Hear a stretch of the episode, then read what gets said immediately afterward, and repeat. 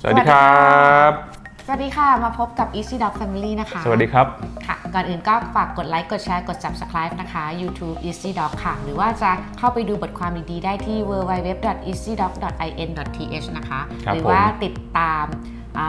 ฟีดดีๆ เนี่ยได้ที่ Facebook นะคะ Easy Dog เช่นกันครับค่ะวันนี้ก็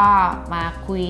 ต่อเนื่องจากคลิปที่แล้วนะคะหมอใช่ครับโจ้ ค่ะ วันนี้ก็จะมาถามหมอโจ้เกี่ยวกับหมอนรองกระดูกสันหลังเคลื่อนเนี่ยรักษายังไงคะหมอโจ้อ่าครับผมก็สืบเนื่องจากคลิปที่แล้วนะครับ ค่ะ ก็มีหลายคำถามนะครับ ส่งมาทั้งเอ่อทางคอมเมนต์แล้วก็ inbox นะครับว่าเราพูดถึงเรื่องของหมอนรองกระดูกสันหลังเคลื่อนไปแล้วค่ะนะครับเอ่อคลิปที่แล้วเป็น 4 สัญญาณเตือนหมอนรองกระดูกสันหลังเคลื่อน ก็จะพูดเกี่ยวกับอาการนะครับของหมอนรองกระดูกสันหลังเคลื่อนบริเวณเอวนะฮะเอ่อถ้า ย้อนหลังนิดนึงก็คือจะมีประมาณ 4 อาการหลักๆอ๋อนะครับอาการทีหนึ่1 ก็คืออาการปวดนะครับอาการที่ 2 ก็จะเป็นลักษณะเอ่อชานะครับค่ะล้าวลงขานะครับอาการที่ 3 ก็อาจจะมีเรื่องของกล้ามเนื้ออ่อนแรงค่ะนะครับกล้ามเนื้อบริเวณขานะครับหัวเข่าหรือว่าข้อเท้านะค่ะฮะสัญญาณทีสี่ 4 ที่เป็นสัญญาณอันตรายที่สุดก็คือเรื่องของเอ่อปัญหาด้านการขับถ่ายนะครับมีปัญหาด้านการขับถ่ายปัสสาวะอุจจาระลักษณะนี้ค่ะนะครับ ก็มีคนคอมเมนต์เข้ามานะครับ แล้วก็ส่งคำถามเข้ามาว่าอ่ารู้แล้วว่าอ่าอาการหรือสัญญาณเตือนอันตรายของหมอนรองค่ะกระดูกสันหลังเคลื่อนเนี่ยเป็นยังไง แต่ว่ายังไม่รู้ว่ารักษายังไง อ๋อใช่จริง ๆ ด้วย เพราะว่ารู้อาการไปแล้วเนื้อะขั้นต่อไปจะได้รู้ว่ารักษากันยังไงนะคะ ใช่ครับ ค่ะ คลิปนี้ก็เลยเป็นคล้าย ๆ ว่าเป็นคำแนะนำต่อเนื่องจากคลิปที่แล้วก็แล้วกันนะครับ ก็คือว่าถ้าใครมีอาการนะครับของค่ะสี่เอ่ออาการสัญญาณเตือนนะครับตั้งแต่คลิปที่แล้วเนี่ยที่ผมพูดไปแล้วเนี่ยก็แนะนำว่าจริง ๆ ควรจะไปพบคุณหมอค่ะนะครับดีกว่าเอ่อไปพบคุณหมอดีกว่านะครับให้ค่ะช่วยตรวจแล้วก็จะได้ช่วยวินิจฉัยได้ถูกต้องอืมนะครับค่ะคราวนี้ถ้าเราพูดอ่าในเชิงลึกถัดไปนะครับ หมายความว่าถ้าไปหาคุณหมอแล้วเนี่ยปกติคุณหมอมีแนวทางการรักษาอ่าโรคหมอนรองกระดูกสันหลังเคลื่อนยังไงบ้างค่ะนะครับ โดยปกติแล้วเนี่ย ต้องเข้าใจธรรมชาติของโรคหมอนรองกระดูกสันหลังเคลื่อนก่อนนะฮะโรคหมอนรองกระดูกสันหลังเคลื่อนเนี่ยถ้าเกิดว่าคนไข้มาด้วยอาการที่ไม่เยอะค่ะนะครับ เช่นมีแต่อาการปวดนะครับหรือมีอาการชาขาชาเท้าบ้างนะค่ะฮะอ่า หรือว่าอาการอ่อนแรงที่บริเวณขาเนี่ยเป็นเล็กๆ น้อยๆไม่ได้เยอะนะครับ เช่นอาจจะมีอ่อนแรงพวกกล้ามเนื้อที่ไม่สำคัญนะครับอาจจะเป็นอ่ากล้ามเนื้อบริเวณนิ้วเท้านะครับอ่อนแรงกระดกไม่ค่อยขึ้น เล็กๆ น้อยๆอย่างเงี้ยพวกนี้ถือว่าเป็นอาการที่ค่อนข้างน้อยนะครับอ่าเวลาเรารักษาโรคหมอนรองกระดูกสันหลังเคลื่อนเนี่ยค่ะจริง ๆ เราพิจารณาตามอาการเป็นหลักนะครับพิจารณาตามอาการเป็นหลัก ขั้นแรกเลยเนี่ยสมมุติมาเจอคุณหมอเลยนะครับค่ะเมื่อซักประวัติตรวจร่างกายแล้วเนี่ยคุณหมอสงสัยว่าเป็นหมอนรองกระดูกสันหลังเคลื่อนหรือเปล่านะฮะการอ่าวินิจฉัยนะครับก็คือน่าจะต้องไปทำ MRI สแกนอ๋อทำ MRI สแกนก่อนใช่ครับค่ะ MRI สแกนเนี่ยอ่าจริงๆก็คือเป็นการตรวจด้วยคลื่นอ่าค่ะแม่เหล็กไฟฟ้าค่ะนะครับก็จะต้องเข้าไปในคล้ายๆเป็นอุโมงค์นะครับไม่รู้เคยเห็นกันหรือเปล่านะครับจะเป็นห้องใหญ่ ๆ แล้วก็ค่ะเป็นอุโมงค์ ต้องนอนนะครับนิ่งๆไหมคะก็ต้องนอนนิ่งๆ เพราะว่าเครื่องเนี่ยมันจะต้องส่งเอ่อกระแสแม่เหล็กไฟฟ้านะครับผ่านเข้าไปในตัวเราแล้วก็ทำการประมวลผลนะฮะโดยเฉลี่ยแล้วเนี่ยหนึ่งส่วนสมมุติว่าเราเป็นหมอนรองกระดูกสันหลังเคลื่อนเฉพาะค่ะบริเวณเอวเนี่ยก็เรียกว่า 1 ส่วนใช่ไหมฮะค่ะเวลาทำหนึ่งส่วนเนี่ยก็ตีไปซะว่าประมาณสัก 45-1ถึง1ชั่วโมงโอ้นะครับอ่าประมาณค่ะนั้นที่จะต้อง นอนอยู่ในเครื่องนะครับค่ะนอนเฉยๆให้ได้ แล้วก็ปล่อยให้เครื่องมันรันทำงานไปนะฮะตัวผลจาก MRI นี่เองนะครับที่จะเป็นตัวที่ช่วยคุณหมอวินิจฉัยว่าค่ะมันมีหมอนรองกระดูกสันหลังเคลื่อนจริงหรือไม่จริงค่ะนะครับแล้วก็ถ้าเคลื่อนเนี่ยเคลื่อนในตำแหน่งไหนค่ะนะฮะคราวนี้แล้วเนี่ยพอเราได้อ่าข้อมูลทั้งหมดนะครับคุณหมอได้ข้อมูลด้านประวัติจากคนไข้ตรวจร่างกายดูแล้วนะครับค่ะ ทำการอ่า MRI สแกนวินิจฉัยดูแล้วเนี่ยให้ความเห็นสรุปว่าเป็นหมอนรองกระดูกสันหลังเคลื่อนอาอาจจะทับเส้นประสาทเนี่ยอ๋อนะครับ มันก็จะนำไปสู่อ่าแผนการรักษาการวางแผนการค่ะรักษานะครับ โดยที่การรักษาโรคหมอนรองกระดูกสันหลังเคลื่อนเนี่ยจริง ๆ แล้วต้องเข้าใจธรรมชาติของโรคของมันก่อนอืมนะครับค่ะถ้าอาการเป็นไม่มากนะครับมีปวดมีชาบ้างเล็กน้อย มีแค่เอ่อนิ้วเท้าอ่อนแรงอะไรอย่างเงี้ยค่ะนะครับ ถือว่าเป็นอาการที่น้อยนะฮะโดยธรรมชาติของโรคหมอนรองกระดูกสันหลังเคลื่อนเนี่ยสมมติเรามีอาการวันนี้เลยเนี่ยสมมติวันนี้เราหมอนรองกระดูกสันหลังเคลื่อนปุ๊บเราก็จะมีอาการปวดเยอะปวดเยอะลปวดเยอะใช่ไหคมากที่สุดคือวันนี้หรือค่ะว่า 1-2 วันให้หลังอะไรอย่างเงี้ยค่ะนะครับ โดยธรรมชาติของโรคนี้เนี่ยเมื่อเวลามันผ่านไปนะครับ สมมุติว่าไม่ได้รับการรักษาเลยเลย คือหมายถึงว่าคนไข้อ่าอยู่นอนอยู่แต่บ้านเลยนะครับ ไม่ได้มาหาหมอไม่ได้กินยาอะไรเลยเนี่ยนะครับ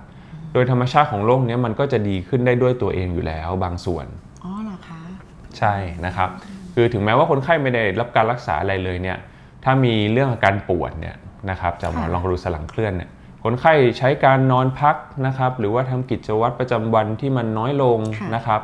อ่าแล้วก็ดูอาการอย่างเดียวพักผ่อนอย่างเดียวเนี่ยประมาณ 9 เดือนถึง 1 ปีอืม นะครับค่ะก็ต้องเรียกว่าประมาณ 9 เดือนถึง 1 ปีเนี่ยอาการมันก็จะค่อยๆดีขึ้นจนเรียกว่ากลับไปใกล้เคียงกับปกติได้ โดยส่วนใหญ่คนไข้จะสามารถกลับไปใช้ชีวิตประจำวันแบบใกล้เคียงปกติได้เลยเนี่ยก็ประมาณ 9 เดือนถึง 1 ปีนะครับค่ะถ้าเกิดไม่ได้รับการรักษาอะไรเลยค่ะจริง ๆ พอเรารู้ว่าเราเป็นโรคหมอนรองกระดูกสันหลังเคลื่อนเนี่ยเราก็อย่าเพิ่งตกใจไปใช่ไหมคะยังไม่ต้องตกใจ เพราะว่าชื่อมันอาจจะดูฟังแล้วดูน่ากลัวนะค่ะ ก็หลาย ๆ ท่านนะคะ ที่พอได้ยินคำว่าโรคหมอนรองกระดูกสันหลังเคลื่อนเนี่ยจริง ๆ แล้วก็อย่าเพิ่งตกใจหรือว่ากลัวหรือว่าเป็นกังวลไปนะคะว่าจะเป็นโรคร้ายแรงหรือว่าเป็นอาการที่ที่รักษายากหรือรักษาไม่หายนะคะ จริง ๆ เราต้องถามหมอเจ้าว่าอันนี้ต้องรักษายังไงต่อไปคะครับค่ะก็โดยปกตินะครับถ้าเป็นการรักษาแบบเอ่อโดยส่วนตัวของผมนะฮะส่วนใหญ่ก็จะค่ะเริ่มจากการแนะนำให้คำอธิบายนะครับ ข้อมูลคนไข้ก่อนว่าค่ะ จริงๆ โดยธรรมชาติของโรคเนี่ยมันสามารถดีขึ้นได้ด้วยตัวเองอยู่แล้วนะครับ ถึงค่ะแม้ว่าจะไม่ได้รับการรักษาอะไรเลยก็ตามเนี่ยนะครับ คราวนี้การรักษาเนี่ยมันก็ต้องเป็นการตัดสินใจร่วมกัน หมายถึงว่าหมอก็มีหน้าที่เป็นค่ะผู้ให้ข้อมูลให้ความรู้นะครับ แล้วก็สุดท้ายแล้วเนี่ยตัวคนไข้หรือว่าญาติคนไข้เองเนี่ยก็จะเป็นคนที่ต้องตัดสินใจนะครับ ว่าจะรับการรักษาอ่าโดยวิธีไหนบ้างอ๋อ นะครับค่ะคราวนี้ถ้าเราอ่ากลับเข้ามาถึงแผนการรักษาแบบแพทย์แผนปัจจุบันอะไรอย่างเงี้ยนะครับ ถ้าเกิดว่าคนไข้อะมาที่อ่าโรงพยาบาลพบคุณหมอคุณหมอวินิจฉัย แล้วว่าเป็นหมอนรองกระดูกสันหลังเคลื่อนเนี่ยนะครับขั้นหนึ่งเลยของการรักษาก็คือว่าสามารถรักษาได้โดยวิธีเขาเรียกว่า conservative treatment ภาษาไทยคืออนุรักษ์นิยม อนุรักษ์นิยม ใช่นะครับค่ะเป็นคำที่น่ารักหมายถึงว่าการรักษาโดยวิธีอ่าประคับประคองอาการ นะครับรักษาโดยวิธีทั่ว ๆ ไปควบคุมอาการนะครับ แล้วก็คล้ายๆว่ารอให้ร่างกายนะครับให้เวลาเนี่ยมันเป็นตัวช่วยให้ร่างกายมันฟื้นฟูตัวเองอ๋อนะครับค่ะโดยการรักษาโดยวิธีนี้เนี่ยอาขอเรียกว่า conservative treatment แล้วกันนะฮะค่ะจริงๆก็จะมีการรักษาใหญ่ๆอยู่ 2 2 อย่างนะครับอันที่หนึ่งก็คือการทำกายภาพบำบัดค่ะนะครับการทำกายภาพบำบัดเนี่ยจริงๆ มันหมาย หมายความรวมถึงเป็นภาพกว้างเลยนะครับ อันที่หนึ่งเนี่ยคนไข้ต้องมีการปรับพฤติกรรมการใช้ชีวิตก่อนนะครับ เช่นค่ะถ้าเป็นลักษณะของคนที่ต้องเออทำงานหนักยกของหนักเป็นประจำนะครับ ต้องก้มๆเงยๆหลังบ่อยนะครับพวกนี้ก็ต้องหลีกเลี่ยงพฤติกรรมเหล่านี้แน่นอน ไม่ยกของหนักไม่ก้มบ่อยใช่ไหมนะครับ เพราะว่ามันเป็นตัวกระตุ้นที่ทำให้เกิดอาการมากขึ้น ก็ต้องเออแก้ไขที่ต้นเหตุด้วยนะครับ อันที่สองเนี่ยก็อาจจะมาถึงเรื่องของการปรับหลาย ๆ อย่างในร่างกายนะครับ เช่นสำคัญที่สุดก็คือปรับน้ำหนักก็คือลดน้ำหนักนะครับเพราะว่าคนไข้ที่น้ำหนักตัวเยอะนะครับอ่าตัวใหญ่เนี่ยจะมีความเสี่ยงให้หมอนรองกระดูกสันหลังมันเคลื่อนได้มากขึ้น หรืออาการมันเป็นหนักขึ้นค่ะเพราะฉะนั้นการควบคุมน้ำหนักก็เป็นเรื่องเออสำคัญก็สำคัญมากเลยล่ะ อย่าให้อ้วนจนเกินไปเนอะใช่ค่ะนะครับ ถัดมาก็เป็นเรื่องของไลฟ์สไตล์นะฮะของคนไข้ค่ะนะครับเช่นว่าถ้าไลฟ์สไตล์เป็นแบบว่าวันๆนั่งอยู่หน้าจอคอมพิวเตอร์ทั้งวันเลยค่ะนะครับหรือต้องนั่งเขียนอะไรอยู่ทั้งวันเลยเนี่ยจริงๆการการนั่งเป็นเวลานานๆเนี่ยมันไม่ดีต่อกระดูกสันหลังอยู่แล้วนะครับเพราะการนั่งเนี่ยมันจะทำให้น้ำหนักตัวเนี่ยค่ะกดลงไปบริเวณหมอนรองกระดูกสันหลังค่ะค่อนข้างเยอะค่ะนะครับเยอะกว่าท่านอนแล้วก็เยอะกว่าท่ายืนแล้วก็ท่าเดินโอ้ นะฮะท่านั่งนี่คือเป็นท่าที่แย่ที่สุดต่อค่ะกระดูกสันหลังถ้าพูดง่ายก็ถ้าต้องนั่งทำงานนานๆ ก็ลุกขึ้นมาขยับเนื้อใช่ขยับตัวหน่อยละกันนะคะ จะได้ไม่เป็นอาการที่เกี่ยวกับโรคกระดูกสันหลังๆใช่ครับ แล้วก็ถึงแม้จะเป็นเอ่อคนที่ทำงานออฟฟิศนะครับหรือว่าใช้คอมพิวเตอร์เยอะเนี่ยปัจจุบันมันมีเอ่อหลาย option ให้เลือกแล้วนะครับเป็นโต๊ะทำงานแบบยืนได้ไหมนะครับยืนทำงานได้ไหมนะฮะค่ะดีกว่านั่งทำงานเยอะอ๋อเหรอคะใช่นะครับค่ะอ่าก็อาจจะ พูดคุยกับคนไข้แล้วก็ให้คนไข้เนี่ยลองไปปรับดูค่ะว่าสามารถไปปรับกับแบบพฤติกรรมกับ life ค่ะสไตล์กิจวัตรประจำวันเขาได้หรือเปล่าอืมนะครับ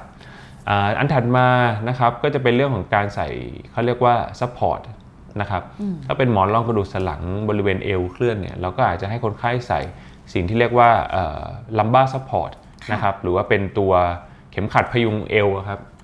ที่เป็นเหมือนผ้ายางยืดเป็น elastic อะไรประมาณนั้น ใช่ครับ ซึ่งตัวเนี้ยเนี่ยมันก็จะช่วยได้ หมายถึงว่าช่วยลดอาการปวดได้นะครับ ช่วยลดการทำงานของกระดูกสันหลังบริเวณนั้นลงนะฮะค่ะคนไข้ก็จะปวดน้อยลง แล้วก็อาจจะทำให้อาการมันมันดีขึ้นค่ะนะครับอ่าอันถัดไปเนี่ยถึงจะเป็นเรื่องของการทำกายภาพบำบัดโดยการรักษาจากคุณหมอกายภาพค่ะนะครับ ซึ่งตรงนี้เนี่ยนะครับส่วนใหญ่แล้วผมก็จะให้คนไข้ไปปรึกษาคุณหมอกายภาพบำบัดอีกอีกต่อหนึ่งค่ะนะฮะอ่าเพราะเพราะว่าคุณหมอเนี่ยเขาจะต้องใช้เครื่องไม้เครื่องมือหลายอย่างนะครับอาจจะเป็น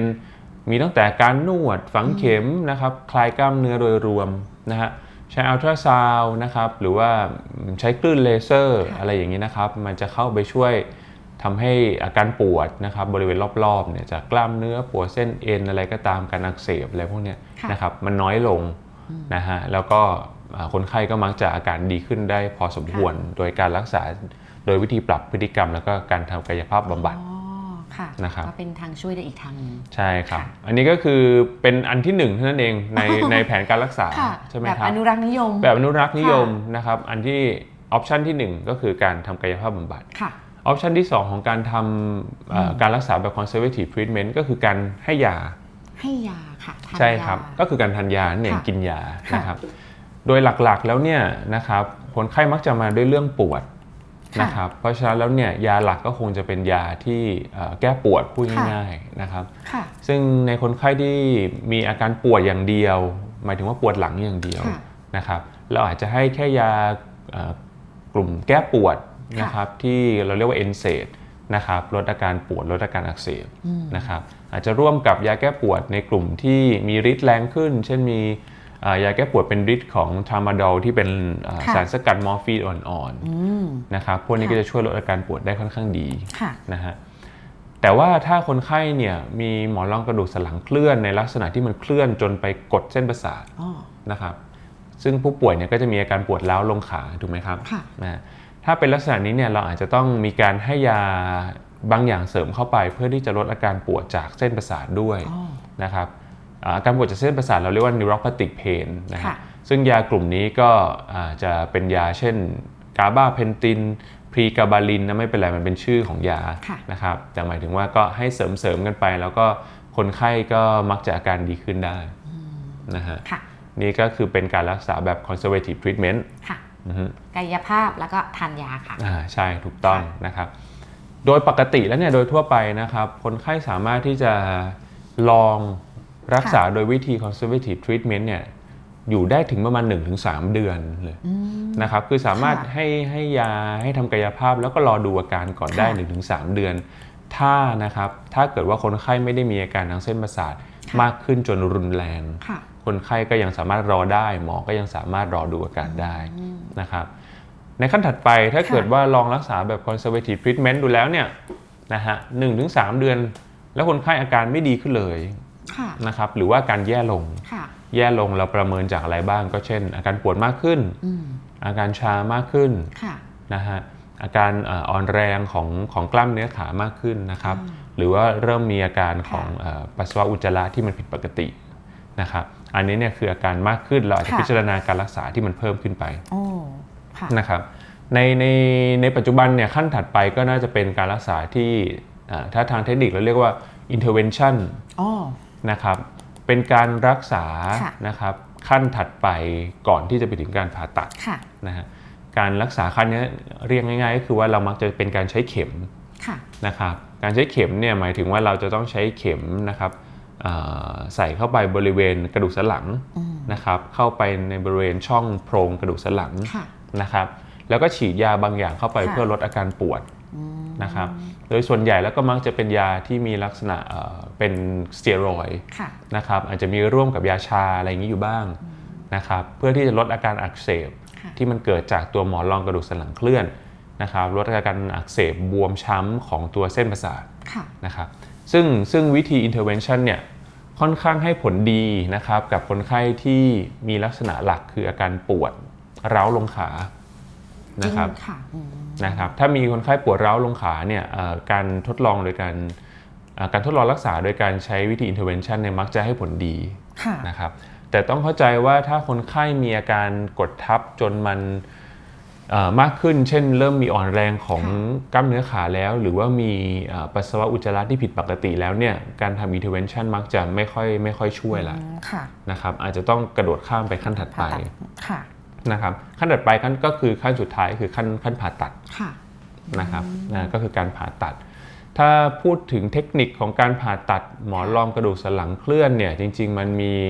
หลายเทคนิคมากเลยค่ะนะครับ แต่โดยหลักใหญ่ใจความเนี่ยถ้าเป็นในปัจจุบันเนี่ยเราก็มักจะแบ่งออกเป็นสองถึงสามเทคนิคใหญ่ ๆนะครับ กลุ่มแรกเนี่ยจะเป็นกลุ่มของการผ่าตัดโดยที่เข้าไปแล้วก็หยิบหมอนรองกระดูกชิ้นอ๋อที่มันเคลื่อนหรือมันแตกค่ะออกมาเนี่ยออกอย่างเดียวนะครับคือผ่าเข้าไปหยิบเอาแต่หมอนรองกระดูกสันหลังออกอย่างเดียวค่ะนะครับเอ่อปัจจุบันเราก็จะมี 2 วิธีใหญ่ ๆ ก็คือ 1 เราอาจจะใช้เป็นอ่าลักษณะการส่องกล้องเข้าไปอืม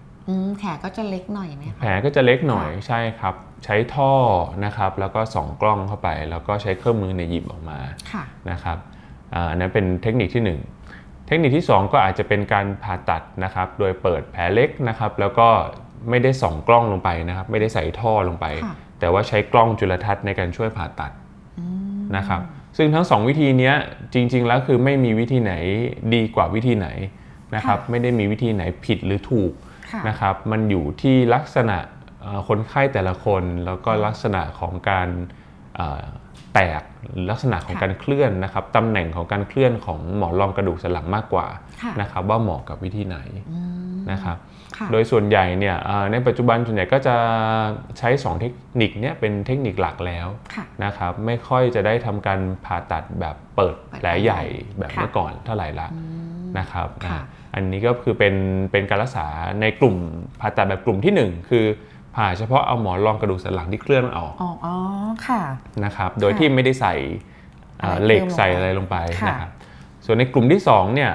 นะครับหมายถึงว่าเราผ่าตัดนะครับหยิบหมอนรองกระดูกสันหลังที่เคลื่อนออกอืมนะครับ แล้วก็ทำการเชื่อมข้อด้วย อ๋อมันต้องนะครับ เชื่อมคอด้วยเหรอคะ เชื่อมคอด้วย ค่ะ ซึ่งอันนี้เอ่อหมายถึงว่ามันก็เหมาะกับคนไข้ในบางกลุ่ม นะครับเช่นคนไข้ที่หมอนรองกระดูกสันหลังเคลื่อนเยอะจริง ๆ มากจริงค่ะๆนะครับ หรือว่าเอ่อหมอนรองกระดูกสันหลังมีลักษณะของความเสื่อม ความชราที่มันเกิดขึ้นเยอะค่ะนะครับ หรือว่าเอ่อคนไข้เนี่ยมีลักษณะของการปวดหลังเยอะนะครับเอ็กซเรย์มาแล้วเนี่ยหมอค่ะพบว่ากระดูกสันหลังมันเริ่มมีการไม่มั่นคง หมายถึงว่ากระดูกสันหลังเริ่มที่จะมีเลื่อนมีคลอนนะครับ พวกนี้ก็อาจจะเป็นข้อบ่งชี้ในการผ่าตัดเชื่อมข้อกระดูกเหมือนกันนะครับแต่ว่าอ่าในในคลิปนี้คงยังไม่ได้ลงในรายละเอียดลักษณะนั้นละกันนะครับงั้นหมอเจ้าคุณมีคำถามส่วนตัวค่ะคำว่าสมมติเวลาเราเข้าเคสเข้าเคสเพื่อไปเอาหมอนรองกระดูกสันหลังเคลื่อนข้อแล้วนั้นออกเนี่ย โดยปกติอะค่ะ คนไข้หรือว่าผู้ป่วยเนี่ยเขาจะเคลื่อนกี่ข้อเหรือคะหรือว่าปกติก็คนละข้ออ ส่วนใหญ่ก็จะมาค่ะ มาทีละข้อครับเอามาทีละข้อนะคะอ่าค่ะ ครับมีมีบ้างแต่น้อยครับที่มาถึงปุ๊บมีหมอนรองกระดูกเคลื่อนแบบ 2 ข้อ 3 ข้อพร้อมกันมันโอกาสเกิดขึ้นค่ะค่อนข้างน้อย ส่วนใหญ่ข้อเดียวก็ไม่ไหวแล้ว อ๋อก็ปวดปวดเลยใช่ไหมคะ ใช่ครับ ข้อเดียวก็ค่ะ ปวดเยอะละ อืมค่ะ ก็จริงๆแล้วเนี่ยอ่าถ้าคุณผู้ชมคุณผู้ฟังได้ดูคลิปนี้อะค่ะ แล้วสำหรับท่านใดที่ ปวดมากจนถึงความรู้สึกว่าจะต้องได้รับการรักษาแบบผ่าตัดอะค่ะก็ไม่ต้องกลัวหรือไม่ต้องกังวลนะคะ คือปัจจุบันเนี่ยมีเทคนิคทางการแพทย์ที่ทำให้แผลเล็ก แล้วก็ฟื้นตัวเร็ว แล้วก็ร่างกายเราเนี่ยกลับมาครับหายได้เป็นปกติหรือว่าดีขึ้นเท่าเดิมเลยใช่ครับใช่ค่ะ ก็ไม่ต้องกังวลไปก็ก็ลองสังเกตตัวเองดูอะค่ะ ว่าตัวเองเป็นเป็นแบบไหนมีอาการอย่างไรบ้าง แล้วก็เข้าไปพบแพทย์เนาะใช่ครับคือจริงค่ะๆผมไม่ได้อยากให้กังวลมากใช่ในในความเป็นจริงแล้วเนี่ย สมมุติคนไข้เป็นหมอนรองกระดูกสันหลังเคลื่อน 100 คนเนี่ยค่ะนะครับเอ่อการรักษาเนี่ยสามารถทำให้หายได้โดยการไม่ต้องผ่าตัดเนี่ยผมว่าน่าจะประมาณ 80-90%เลยอืมนะครับจริงๆค่ะมันมีส่วนน้อยเท่านั้นเองครับค่ะที่เป็นหมอนรองกระดูกสันหลังเคลื่อนแล้วถึงกับต้องผ่าตัดค่ะ นะครับอาจจะ 10%อะไรประมาณเนี้ยบวกลบนะครับค่ะในความเป็นจริงนะครับเอ่อไม่ได้น่ากลัวแล้วก็ถึงแม้ว่าจะไปถึงขั้นต้องผ่าตัดจริงนะครับหมายถึงว่าหมอนรองกระดูกสันหลังเคลื่อนเยอะจริงจนต้องผ่าตัด ในปัจจุบันมันก็ไม่ได้น่ากลัวแล้วนะครับก็ส่วนใหญ่การพักฟื้นสามารถที่จะนอนโรงพยาบาลเนี่ยประมาณ 2 วัน 3 วันนะประมาณเนี้ยนะครับไม่เกินเนี้ยนะครับสามวันก็จะสามารถกลับบ้านได้แล้วโดยเฉลี่ย นะครับ แล้วก็หลังผ่าตัดเนี่ยส่วนใหญ่คนไข้ก็จะสามารถลุกขึ้นมานั่งลุกขึ้นมาเดินได้เลยเนี่ยประมาณใน1-2ถึง2วันแรกหลังผ่าตัดเท่านั้นเองก็สามารถเดินได้ละนะครับการผ่าตัดก็ไม่ได้เจ็บปวดมากค่ะเอ่อเหมือนในสมัยก่อนเท่าไหร่ค่ะนะครับก็ไม่ต้องกังวลเนอะแล้วก็ฟื้นตัวได้เร็วค่อนข้างเร็วด้วยเนอะใช่ครับใช่ค่ะใช่ครับอ่าถ้าใครคุณผู้ชมคนไหนนะครับ มีคำถามเพิ่มเติม อยากจะรู้อะไรหรือว่าในรายละเอียดเรื่องการ ผ่าตัดหรือแม้แต่การรักษาโดยวิธี conservative treatment เนี่ยนะครับก็คอมเมนต์เข้ามาใต้คลิปนี้ก็แล้วกันนะครับ เราก็จะได้รู้ว่าอ่าคุณผู้ชมเนี่ยอยากรู้เรื่องอะไรก็จะได้ทำคลิป แล้วก็นำเสนอข้อมูลถัดๆไปก็แล้วกันนะครับได้ค่ะก็คอมเมนต์กันเข้ามาหน่อยก็ดีนะครับสำหรับวันนี้คลิปนี้ก็ วันนี้ก็จบแต่เพียงเท่านี้นะคะ ก็ฝากกดไลค์ กดแชร์ กด subscribe นะคะ Easy Doc ค่ะ หรือว่าเว็บไซต์นะคะ www.easydoc.in.th ค่ะ ก็ครั้งหน้ามาเจอกันใหม่ในคลิปหน้านะคะ ครับผม ค่ะสำหรับวันนี้ก็ขอบคุณมากค่ะ ครับ สวัสดีครับ สวัสดีครับสวัสดีครับ